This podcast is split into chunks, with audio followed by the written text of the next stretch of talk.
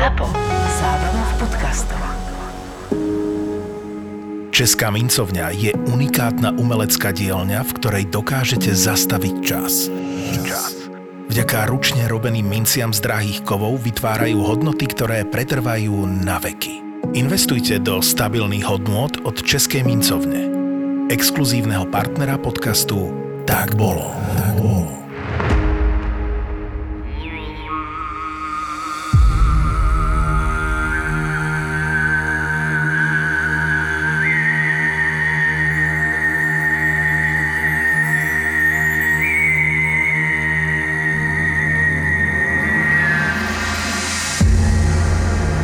Ríša vo svojej najväčšej dobe vraj zaberala až 22% súše na území Ázie a Európy. Ja neviem, prečo som si predstavovala Mongolskú ríšu ako takú nejakú malú krajinu v strede Ázie, kde teda behali na tých koníkoch a pritom to bola druhá najväčšia ríša na svete.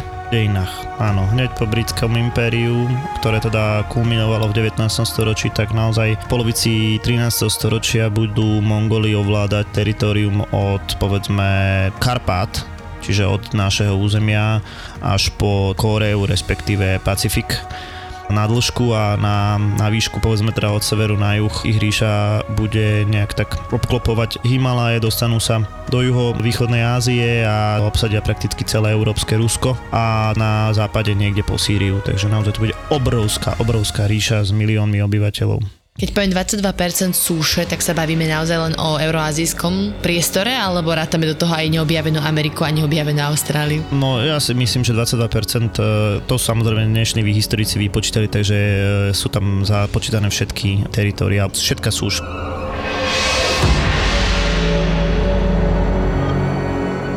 Ako dlho to vydržalo? No nebolo to až tak dlho, môžeme rozprávať o zhruba dvoch, troch, maximálne 4 10 ročiach. To neznamená, že by tie nástupnické štáty nejakým spôsobom nevydržali dlhšie. Posledný chanát napríklad vydržal až do 18. storočia. Bol taký akože nepriamy pokračovateľ tejto mongolskej ríše. No a teda neboli naozaj samozrejme takí bezvýznamní. Jednak mali druhú najväčšiu ríšu v histórii, no a samozrejme mali toho hlavného predstaviteľa, ktorého meno asi pozdá úplne každý a to je Genghis Khan. Ale ešte predtým, ako sa k nemu dostaneme, tak si povedzme, odkiaľ sa vôbec Mongoli zobrali v stredoazijskom priestore. Mongoli pochádzajú zo severnej Číny, respektíve z dnešného Mongolska, takí tí samotní Mongoli, ale do tej skupiny Mongolov naozaj radíme e, viacero rôznych národov. E, spája ich hlavne kočovný spôsob života, to znamená, že svoj život strávili v sedle konia, e, kôň bol pre nich obživa, to znamená, že jedli konia, byli kumis, čiže skysnuté konské mlieko, žili v podstate takých menších kmeňoch alebo menších komunitách, ktoré veľmi často proti sebe bojovali. Spájali ich aj náboženstvo, ktoré ktoré uctievalo hlavne teda zvieratá, ale aj e, nebeské útvary, čiže slnko, mesiac, to, čo videli na tých obrovských rovinách. Takže samotní Mongoli e, korešpondujú s tým územím dnešného Mongolska, ale teda treba povedať, že naozaj tie, tie mongolské národy alebo tie turko-tatarské národy, tak tých je naozaj e, veľká skupina a reálne zaberali celú Strednú Áziu. Aké sú ešte tie národy? Len pre príklad keď sa pýtaš na dnešné národy, tak napríklad Buriati alebo Dahuri alebo Barguti, to sú e, naozaj menej známe národy tohto typu. Časť z nich žije v Severnej Číne, niektoré z nich žijú v tej východnej časti Ruska. Áno, Republika Buriatia, bola som. Pekné suveníry majú. E, čo ich ešte spájalo, bolo aj veľmi rozšírené otroctvo žien. Mm celkovo otroctvo sa v tejto čas čisti sveta, ale vôbec ako v stredoveku úplne mm, bežne aplikovalo a to otroctvo žien je spojené s tým, že žena bola v týchto komunitách a myslím, že nielen v týchto komunitách chápaná ako vojnová korisť. To znamená pri krádeži dobytka alebo pri krádeži koní sa teda získavali aj ženy, predsa len teda žena je nositeľka ďalšieho potomstva, takže áno, No teda všetko sa mení príchodom Genghis Khana, ktorý sa svojim pôvodným menom volal Temujin. Genghis Khan je vlastne až titul, ktorý vymysleli priamo jemu. A narodil sa teda niekedy okolo roku 1160, ale nevieme presne kedy. Nevieme, nevieme presne. Máme nejaký taký zdroj, ktorý sa volá Tajné dejiny Mongolov a ten uvádza nejaký taký akože fiktívny dátum. Historici sa vlastne prú, či to bolo v roku 1161 alebo 1167, čiže e, naozaj ten rozptyl je tam pomerne veľký. A tú knihu napísal kto? To sú samozrejme e, veci, ktoré sú napísané ex post, čiže po smrti Temujina samozrejme sú tak trošku mytologizované, alebo on ako postava je mytologizovaný.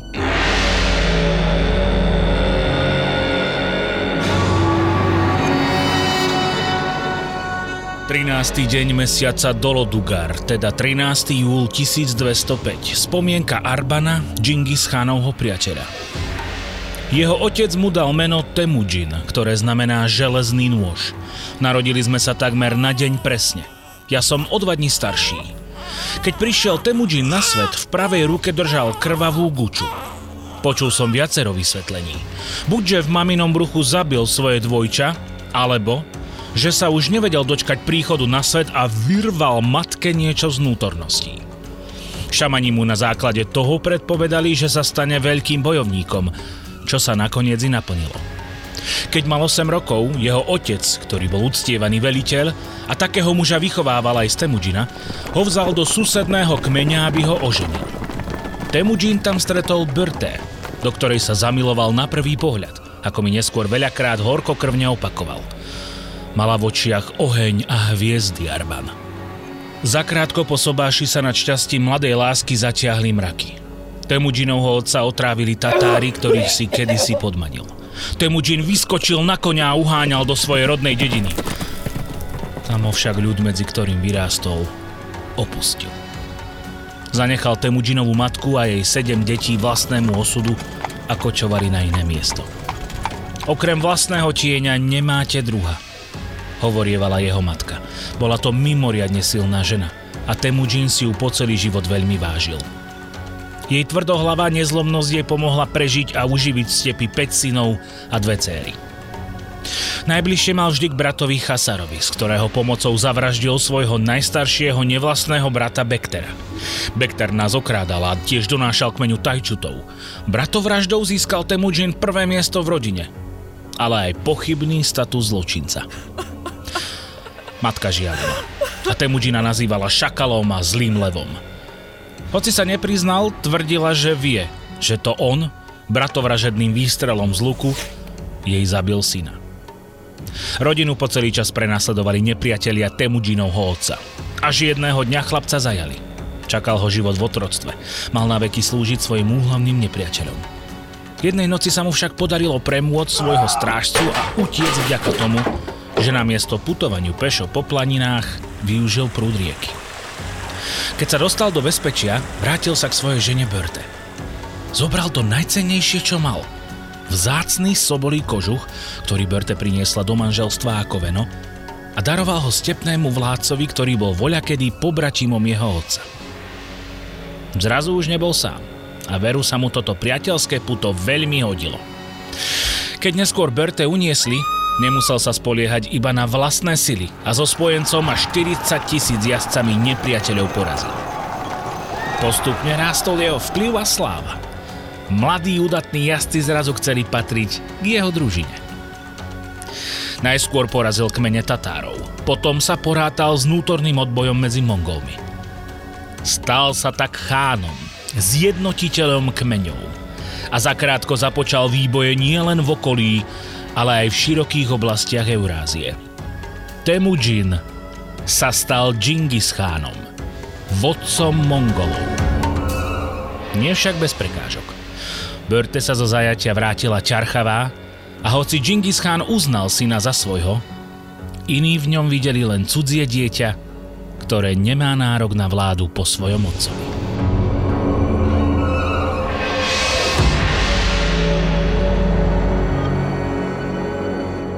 Sa mu teda podarilo spojiť všetky tie kmene? Tak uh, on sa tak učil, uh, respektíve išiel tak na to postupne. Niektoré národy, napríklad Tatárov, tak tých bolo treba vyvraždiť doslova. Teda on to tak poňal, hej, a Tatári boli blízky kmeň, ktorý teda ho ohrozoval, takže v skutočnosti takým systematickým vyvražďovaním ich teda doviedol naozaj na pravú záhuby. S inými kmeňmi alebo s inými tými komunitami bolo možné sa dohodnúť, takže kombinácia diplomácie a, a násilia dovedla k tomu, že teda Mongoli prestali medzi sebou bojovať a prestali sa navzájom okrádať a podobne ako Arabi sa zjednotili a, a bude to mať e, naozaj obrovský efekt. Predpokladám, že v kmeňoch, ktoré predtým fungovali na úplne nejakom rodovom princípe, hej, a, a keďže on ich spájal do jednej veľkej ríše, alebo sa snažili spájať do jednej veľkej ríše, tak to muselo mať nejaký systém. A, a on si teda vybral systém, ktorý sa nazýva meritokracia, v takom voľnom preklade odmeňovanie ľudí za ich schopnosti. Tak to znie tak veľmi progresívne, nie? Ako je to samozrejme progresívne, ja by som povedal, že je to teda vláda schopných ľudí, hej, to znamená, že nebolo potrebné byť z nejakého rodu, alebo respektíve nemuseli ste byť e, a priori kmeňový náčelník na to, aby ste viedol nejakú armádu, hej. Toto bolo ale e, naozaj kľúčové pre Temujina. On e, po tom roku 1206, kedy naozaj získa ten titul Genghis Khan, dá možnosť aj, teda nazvime to, že obyčajným Mongolom, k tomu, aby participovali na, na tej vláde a, a uvedomuje si, že naozaj ten jeho život bol popreplietaný rôznymi zradami a, a proste rôznymi predošlými dohodami, ktoré boli porušené, tak on si uvedomuje, že tých ľudí treba nejakým spôsobom si zaviazať a najlepšie si ich zaviazať cez obrovské bohatstvo, ktorým dával a tým pádom samozrejme tí schopní ľudia boli ochotní pre ňo pracovať a proste stále sa im viacej vyplatilo držať jemu chrbát, ako keby sa voči nemu nejakým spôsobom obracali. Takže toto bolo naozaj kľúčové pre zjednotenie Mongolov. Uh-huh. A on sa do tej pozície Genghis Khana teda vypracoval ako nejaký armádny veliteľ? On bol teda kmeňový veliteľ, naozaj e, bolo povedané v príbehu, že pochádzal aj z rodiny e, takéhoto kmeňového náčelníka, nazvime to náčelníka, aj keď tie, tieto pojmy sú také archaické.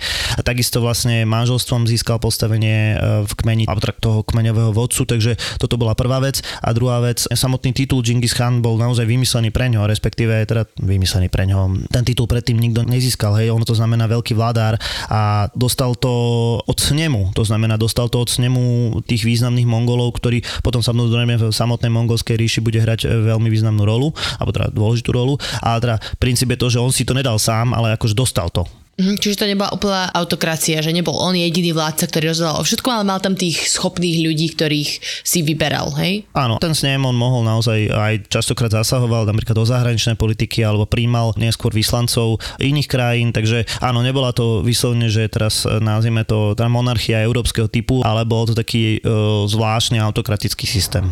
Podcast Tak bolo ti exkluzívne prináša Česká mincovňa. Česká mincovňa. Česká mincovňa SK. America.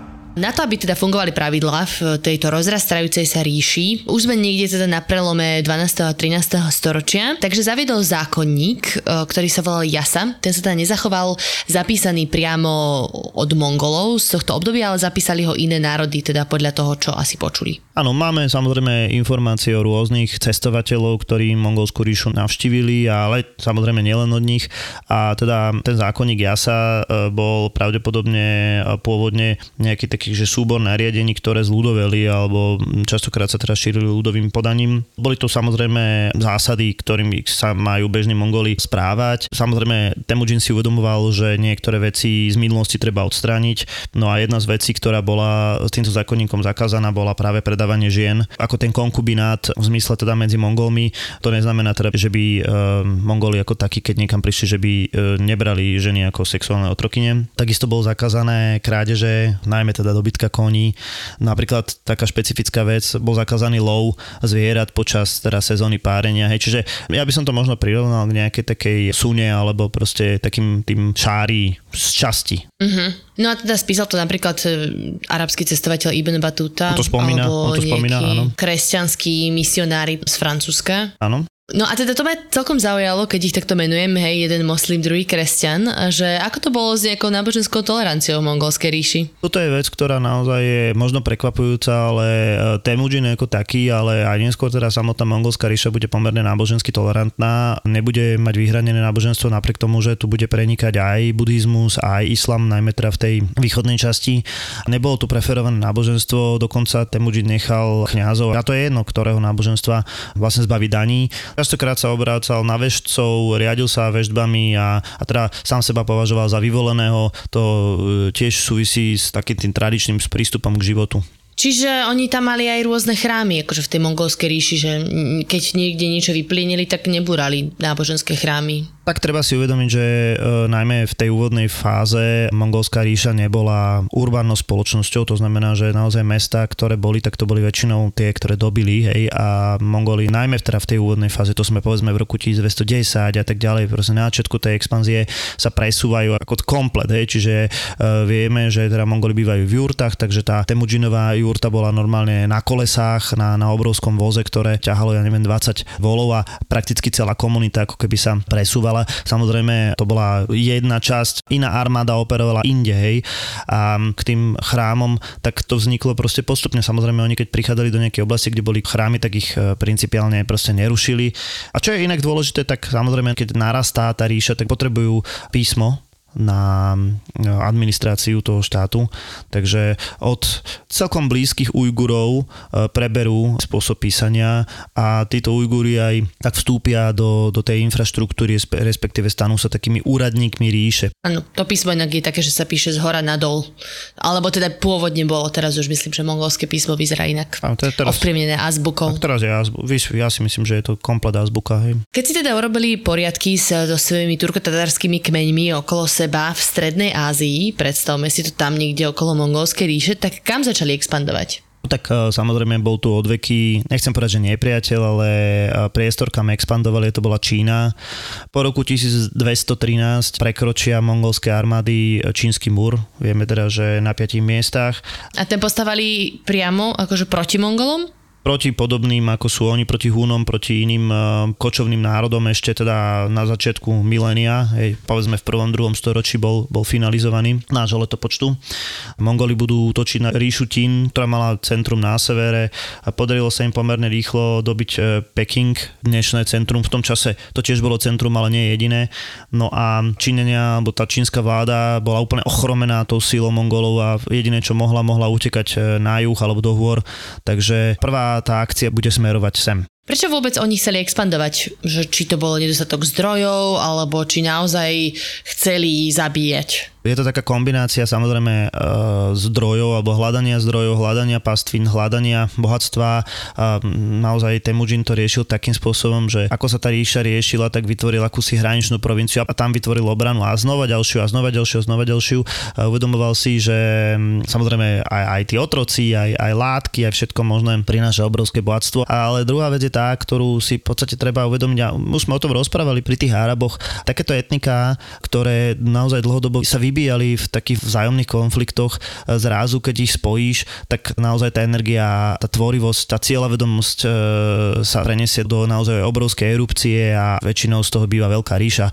Akože nevedia obsedieť, hej? Povedzme to takto, povedzme to takto, sú zvyknutí medzi sebou sa proste sekať do hlavy a oni boli naozaj e, od začiatku veľmi schopní bojovníci. Tú energiu, keď správne zameráš, keď im dáš motiváciu, že proste vy keď tu chcete byť a chcete za mňa bojovať, dostanete obrovské bohatstvo a dostanete sa naozaj na, na vrchol, tak tí ľudia naozaj tú motiváciu majú a, a idú ďalej. Hej. Takže ja, ja si myslím, že to je taká kombinácia tej prirodzenej povahy a, a dobrého riadenia tému Džina, alebo teda Džingis Khana. Čiže oni mm, vyslovene išli za bohatstvom, nielen za tým krvi prelievaním, lebo to sa o nich hovorí, že naozaj boli akože veľmi krvilační. Toto je vec, ktorú oni radi šírili. Samozrejme, keď prichádzajú smerom na západ, tak um, Genghis Khan nepotreboval e, vlastne principiálne každého zabiť, hej, alebo, alebo nejakým spôsobom proste ničiť. Pre Mongolov bolo oveľa jednoduchšie uh, sa dohodnúť a buď vyberať tribut, to bude trošku neskôr, alebo proste priamo obsadiť, aby tá krajina dobrovoľne spolupracovala. A keď dobrovoľne spolupracovala, tak uh, Mongoli a Genghis Khan bol štedrý, nechal tých ľudí vládnuť, preberal tú správu a samozrejme veľmi štedro ich odmeňoval, ale keď sa niekto postavil na odpor, tak vtedy vlastne prichádzal to beštiálne vraždenie ktoré si potom Európa zapamätala.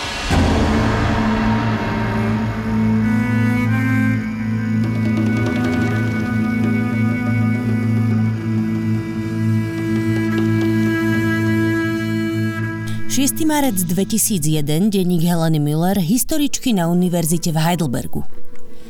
Výbojné národy ma vždy fascinovali, ale keď som sa na gymnáziu dozvedela, že to boli práve Mongoli, kto vybudoval najväčšiu suchozemskú ríšu na svete a druhú najväčšiu vôbec po britskom impériu, presne som vedela, čomu sa chcem vo svojom štúdiu venovať.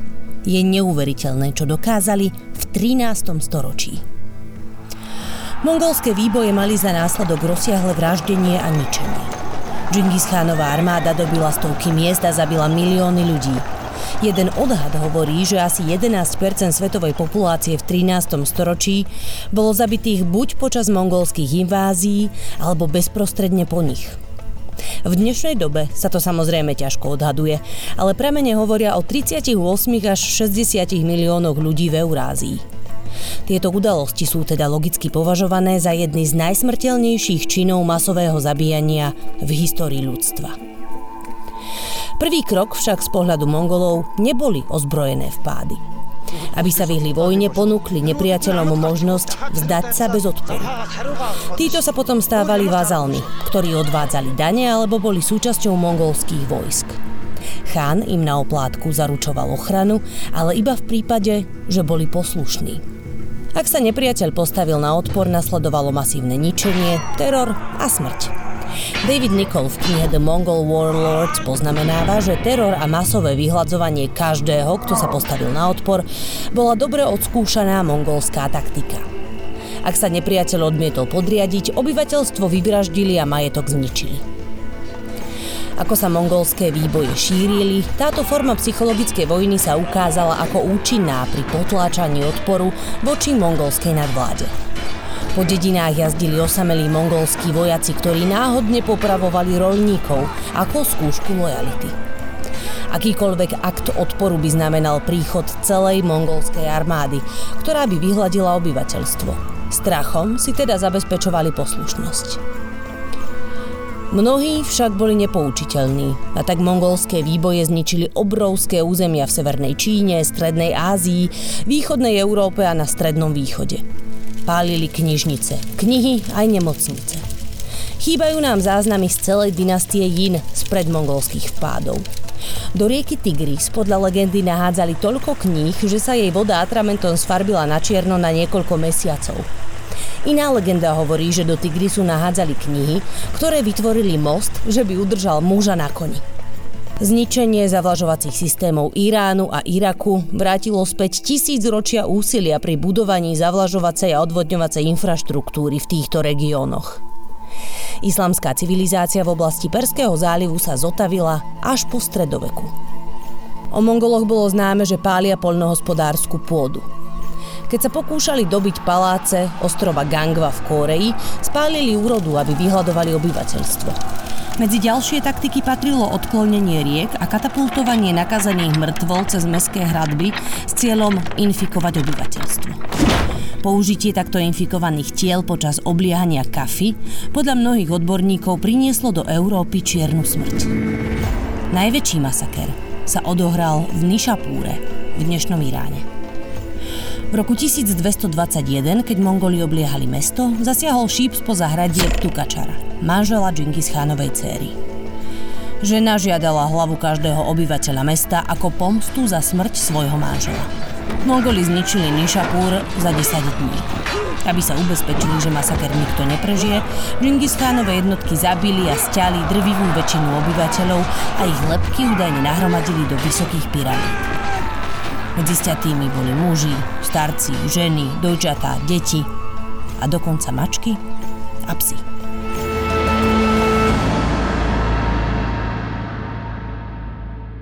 Tá expanzia bude teda pokračovať na západ do Strednej Ázie, čiže aby sme mali teda predstavu, sme niekde v Turkmenistane, Uzbekistane, už teda e, dostávame sa pomaličky ku Kaspickému moru. E, tu boli štáty, ktoré už teda, povedzme také odpadlické štáty Arabskej ríše, alebo boli to islamské kalifáty.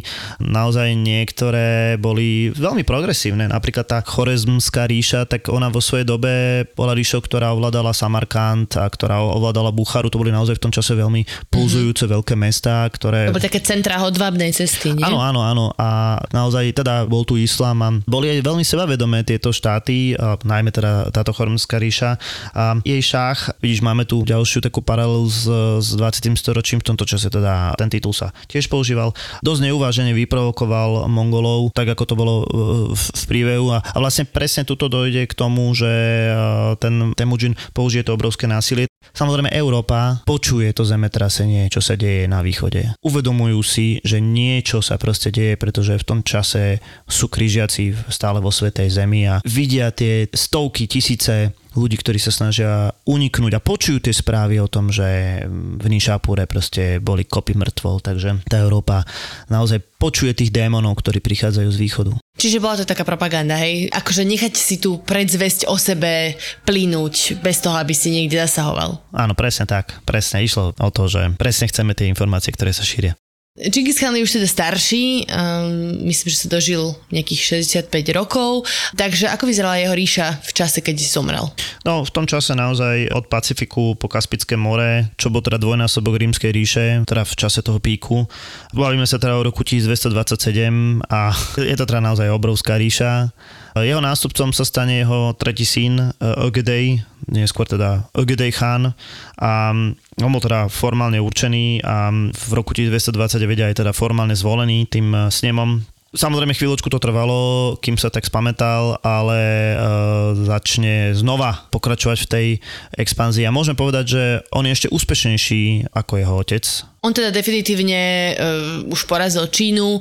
A pokiaľ viem, tak to robil tak veľmi prefikane, že si najal čínskych veliteľov, že tí, čo teda boli ochotní spolupracovať, tak ich dobre zaplatil a vlastne tak sa im podarilo ovládnuť celú tú krajinu, nie? Aj, ale tam išlo hlavne o to, že neskôr teda tých porazených Číňanov vedel dobre zaplatiť a najmä teda takých, tak, že máme niekoľko informácií o preberaní vojenskej techniky, máme vlastne informácie o tom, že pušný prach krásne proste použil. Toto je inak ďalšia vec, ktorú Mongoli si veľmi dobre uvedomovali, že keď prichádzali k mestám, tak je potrebné používať obliehacie stroje, takže tie si najskôr nechali skonštruovať u Číňanov, potom samozrejme budú preberať tie obliehacie stroje aj od Kryžiakov, od, od Európanov a takisto aj od ľudí. Arabov. Áno, prebrali, že vedeli to celkom tak akože vstrebať tie bojové techniky, ale už keď sme pri tom, tak čo bola tá ich najväčšia výhoda? Prečo boli naozaj takí strašne silní bojovníci? Obrovská rýchlosť na koni s tým, že uh, vedeli strieľať uh, zo sedla, naozaj od malička boli na toto cvičení. Predstavuj si ten výcvik ako, že jazdím na koni a strieľam do nejakej kože,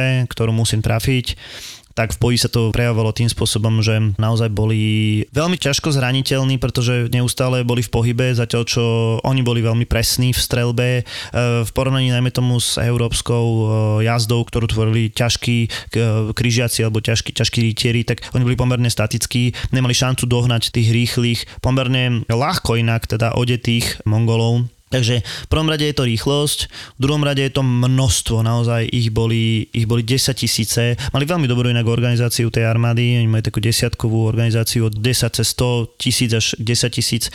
Vždycky sa vedeli, dajme tomu, keď e, sa presúvali, tak sa vedeli rozbiť na menšie jednotky a potom sa teda vedeli niekde spojiť. No a tretí faktor je naozaj to, že dokázali sa učiť e, nové vojenské techniky a neboli voči tomu nejakým spôsobom skeptickí. Mm-hmm. A toto bola šikovnosť tých e, vojenských veliteľov veliteľov, akože tých eh, chánov, alebo koho?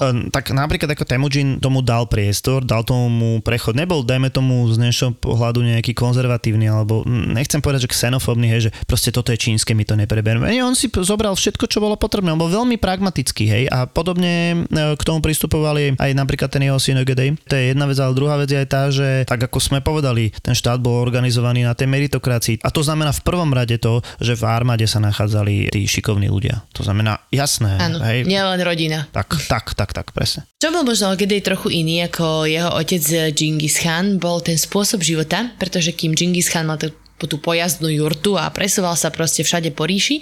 Um, tak Ogedej si uvedomil, že asi treba to všetko bohatstvo niekde akože zložiť a, a začal vytvárať nejaké väčšie mesta. Jedno z toho bolo naozaj že obrovské krásne mesto Karakorum, ktoré je v oblasti dnešného Mongolska, už to mesto neexistuje, kde naozaj vystával všetky tie svoje dobité poklady na obdiv.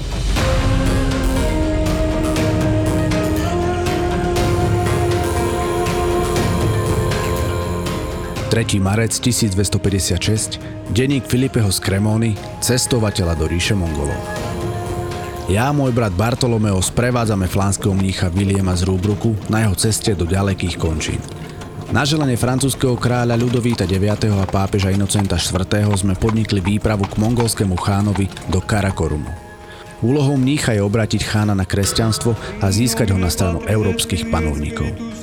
Kým sme kraje, ktorým chán vládne dosiahli, prekonali sme vyčerpávajúcu cestu, na ktorej nás prevádzali hlad, chlad aj démoni, ktorým sme museli čeliť. Vyrazili sme Akonu nedaleko Haify a cez ohromujúci Konštantínopol sme prešli Byzantskú ríšu. Plavili sme sa neúprostným Čiernym morom, kde sme sa vystavili nástrám hlbín a nevyspytateľnosti vôd. No to boli len úskalia, ktoré nás sotva mohli pripraviť na úskalia, ktoré nás čakali. Územie Mongolov bolo akoby bránou do pekla, cez ktorú museli prejsť. William vnímal ich prítomnosť ako stretnutie so samotnými diablami. Mongoli sú pre nás neznámi a cudzí. Ich zvyky, jazyk a kultúra sú odlišné od toho, čo poznáme v Európe. Sú to divokí a nezdolní jazdci, ktorí vládnu obrovskému územiu a vzbudzujú strach v srdciach mnohých. Nielen ľudí, ale aj národov. Dorazili sme do mesta Karakorum, kde sme objavili pestré zloženie ľudí z mnohých kútov sveta. Objavovali sme rozmanité štvrte, Saracensku s jej trhmi alebo Katajskú so šikovnými remeselníkmi. Našli sme tam chrámy a mešity, ale aj kostol, čo nás ako kresťanov veľmi potešilo. Videli sme veľa úžasných miest, ale to, ktoré mi vyrazilo dých, bolo uprostred jedného z mestských námestí. Bol to nádherný strieborný strom, obklopený zvieratami tepanými zo striebra a tiež zdobený listami a ovocím. Pod jeho koreňmi sedeli štyri strieborné levy. Boli to sochy, ktorým z papul triskalo biele kobylie mlieko. Z vetiev stromu na štyroch miestach striekali opojné alkoholické nápoje do strieborných nádrží pod stromom.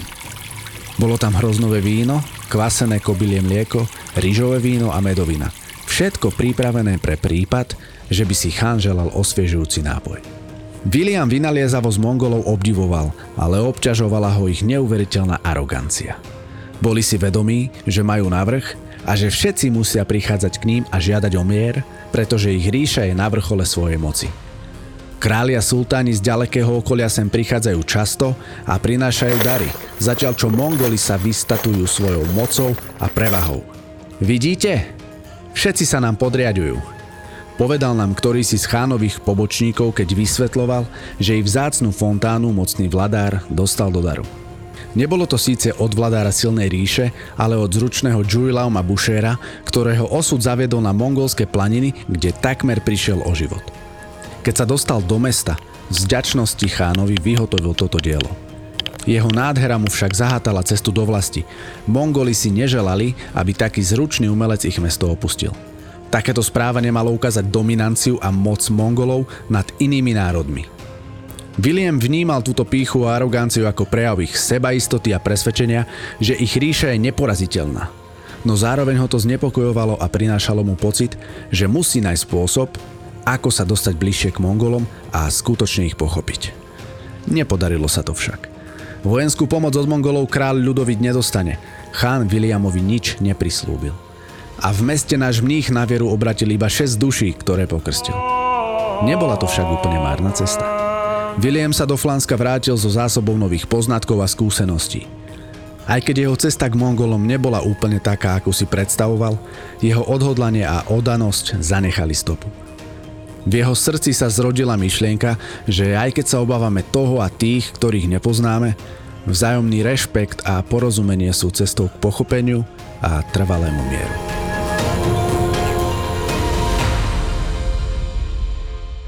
Tá mongolská expanzia bude za Egedea pokračovať až do Európy. Najskôr teda Mongoli sa z ničoho nič zjavia v tých stredoruských stepiach a samozrejme dostanú sa na hranicu Kievskej Rusy a tí ľudia sú absolútne zdesení tou rýchlosťou toho postupu vniknú do Kieva, ktorí brutálne vyvraždia, naozaj máme o tom svetkov, ako sa tam kopia lepky.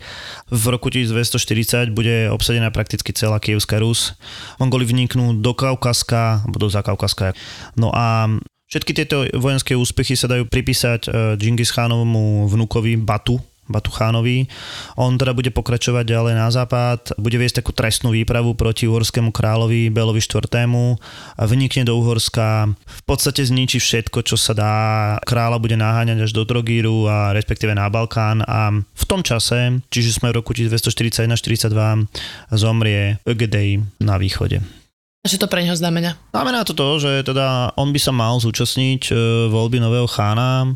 Tuto je taká akože veľká otázka, alebo hm, historici často tvrdia, že naozaj e, teda Batochán a to je fakt, odíde, zastaví tú expanziu do Európy a začne sa vrácať e, smerom na východ Naozaj v tomto čase neexistovala pravdepodobne v Európe sila, ktorá by dokázala Mongolov zastaviť a bez problémov sa v tom čase hovorilo, že pôjdu až do Francúzska, respektíve ja neviem, do Ríma. Ale najnovšie výskumy ukazujú, že to nemuselo byť kvôli voľbe samotného chána, pretože samotný Batu príde do Karakuramu až o 3 roky neskôr.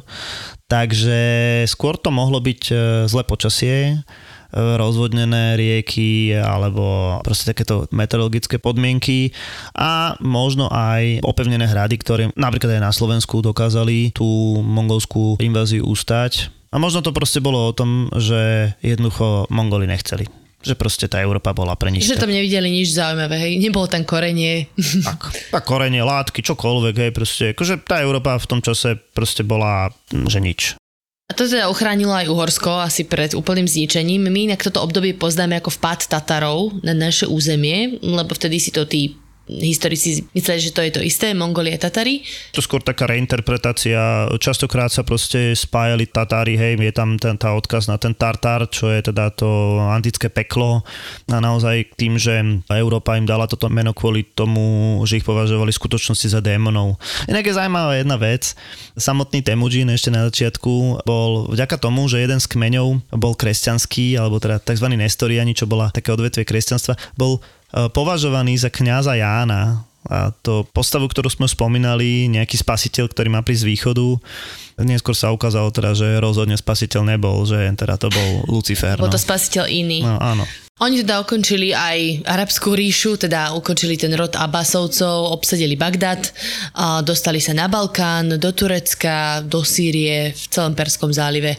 No a je celkom taký zaujímavý fun fact, e, že na východnej Ázii obsadili naozaj že všetky tie územia, Čínu a tak ďalej, všetky krajiny na juhu, ale nikdy sa nedostali do Vietnamu. Dostať sa do Vietnamu dostali, ale nikdy ho nedobili. No. A trikrát sa o to mm-hmm. pokúšali naozaj, že trikrát podnikli inváziu do Vietnamu a proste nikdy im to nevyšlo. No. A to Vietnam mal takú dobrú jazdu, akože tiež, že vedeli si konkurovať? Ja si skôr myslím, že pechotu ako jazdu, plus využívali, naozaj máme tam proste informácie o jednom vietnamskom veliteľovi a o jeho využívaní práve tej pechoty a džungle.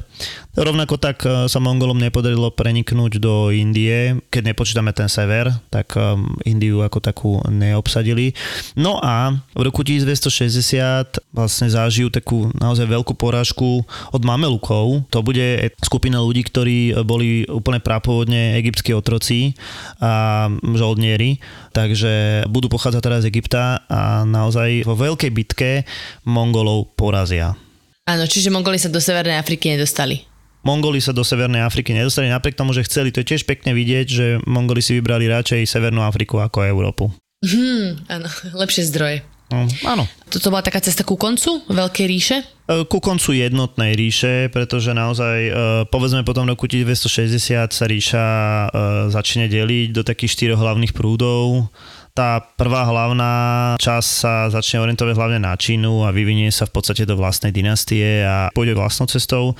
V tej strednej Ázii e, bude e, Chan Chagataj, ktorý bude mať ako keby vlastnú ríšu.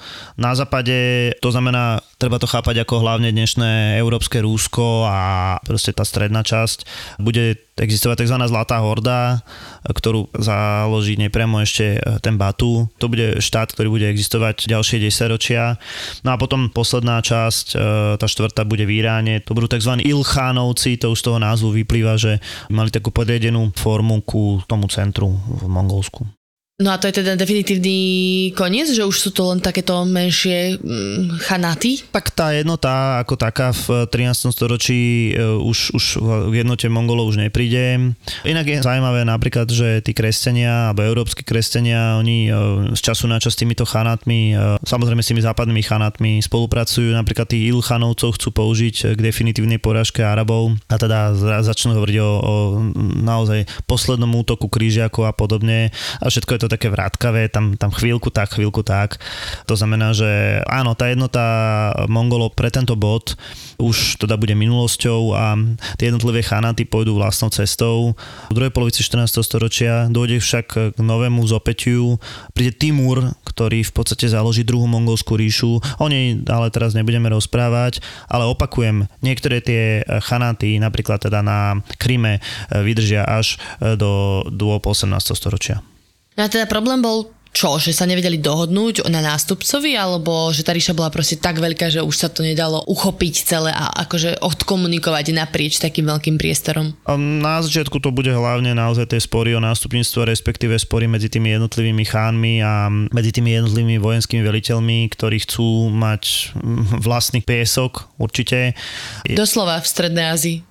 Áno. A potom samozrejme tam máme to, čo si povedala, ten problém s tou administráciou také obrovskej ríše. Na druhej strane ale treba povedať, že už teraz za Temujina existoval veľmi efektívny spôsob komunikácie a správy tej ríše prostredníctvom um, takých, ja by som to kľudne nazval aj poštových úradov, aj keď to je asi silné slovo, po celej mongolskej ríše, a teda hlavne teda v tej azijskej časti, e, existovali také stanice, ktoré zabezpečovali e, či už obživu alebo aj prístrešok pre poslov. V podstate existovali, e, ja neviem, 40 km od seba a dokázali zabezpečiť efektívne fungovanie tej správy. To znamená, posol, keď išiel, tak mohol každý 40 km vlastne niekde prespať, najeť sa, dať si vlastného nového konia. Dať si konia konia, aj zobrať si nového konia. Zobrať si čerstvého konia a pokračovať ďalej.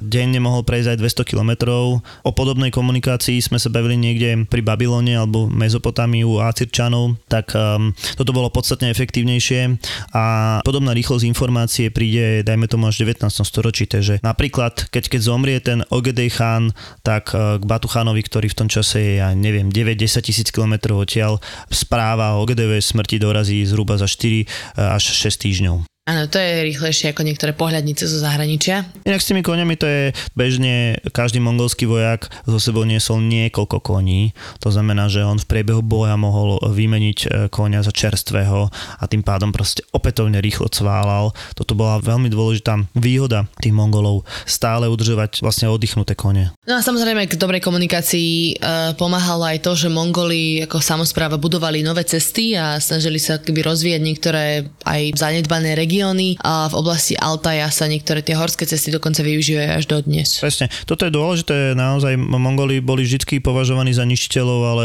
teda výskumy ukazujú, že naopak oni tú infraštruktúru eh, rozvíjali. Ak by ste si chceli dozvedieť viacej alebo nejako si predstaviť toto obdobie viac, tak ja odporúčam určite film Genghis Khan, ktorý sa teda venuje viacej tomu životu uh, Temujina ako človeka, ako teda veľkého chána, ale je to podľa mňa že veľmi pekne vykreslené.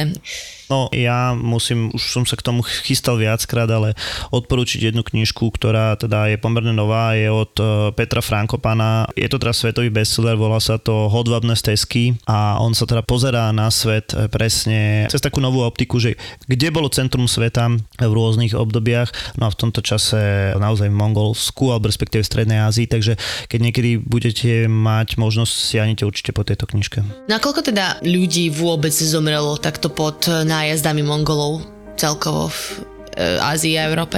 40 až 60 miliónov závisí. Naozaj uh, Mongoli boli masoví vrahovia, to je neuveriteľné. Môžeme povedať, že do veľkej miery participoval uh, na tomto čísle aj mor. Uh, a myslím tým uh, mor, ktorý bude neskôr v Európe známy pod názvom uh, Čierna smrť, pretože Mongoli budú trošku spolu zodpovední za, za jeho šírenie. Tým, že obnovia alebo budú ovládať hodvabnú cestu, tak ten mor sa podstatne rýchlejšie dostane do Európy, ako, ako by to bolo inak. No. Čínska mytológia hovorí o broskyni, ktorej korene stráži drak, korunu ochraňuje Fénix a jediný plod, ktorý sa urodí každých 3000 rokov, zabezpečí človeku nesmrteľnosť.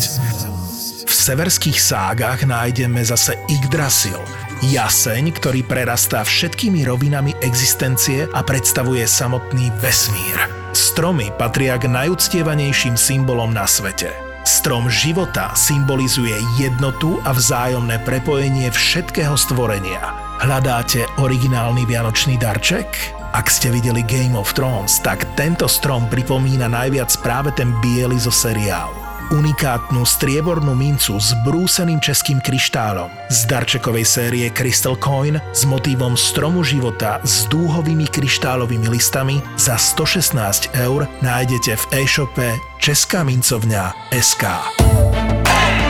Bum, najhoršie recenzie, vieš čo to malo? Nie je tu výťah. Ja aj tie 200 eurovky do New Yorku z Viedne, to bola normálna vec. Áno, áno, znížia teplotu na príjemných 16-17 stupňov na palube Mhm. a potom začnú predávať deky. Tam bude síce ešte stále teplo, už to nebude ako by tá top sezóna letné prázdniny, ale To je stále To dobré. je ideálne, No, jasné. ťa tam nevypraží aspoň. A hlavne tam nebude toľko ľudí ako v top sezóne. absolútna pravda. Človek vie kúpiť tú letenku, teraz som to pozeral, bolo nejakých 150 eur. 50, áno. To je ešte veľa. A ešte, áno, to klesne. Všetci by sme chceli cestovať ako oni. Akciové letenky, hotely za super výhodné ceny a precestovaný takmer celý svet. Boli sme reálne na konci sveta. A žiaľ Bohu tajfún, meškalo to deň. Ten hotel, ktorý som si našiel, že by vyhovoval mojim požiadavkám, stal 102 euro. OK. A keď som to prehnal cez mobil 68. Majú tisíce followerov na sociálnych sieťach a teraz ich môžeš počúvať konečne aj v spoločnom podcaste. Kamošová izba, tam nebolo ešte ani zrkadlo, umývadlo mu ešte chýbalo. A farba na stene. A farba ešte schla, jasné. Tie stierky, čo robili a podobne povedali, že ráno už to bude OK, že mu to tam dohodia. Daj si podcast Tour de Svet, kde ti chalani poradia, ako cestovať za menej. Výrazne menej. Ale Tour de Svet nie je len podcast o tom, ako ušetriť na letenkách a ubytovaní. Ja som tam išiel hlavne kvôli korytnačkám v Akumale. Skúste si typnúť, či som ich videl. Ale padali akože z neba, nie? Nie, ani, jasné, ani jedna, nula. ZAPO ti na leto prináša ďalší originál. Podcast Tour de Svet. Tour de Svet.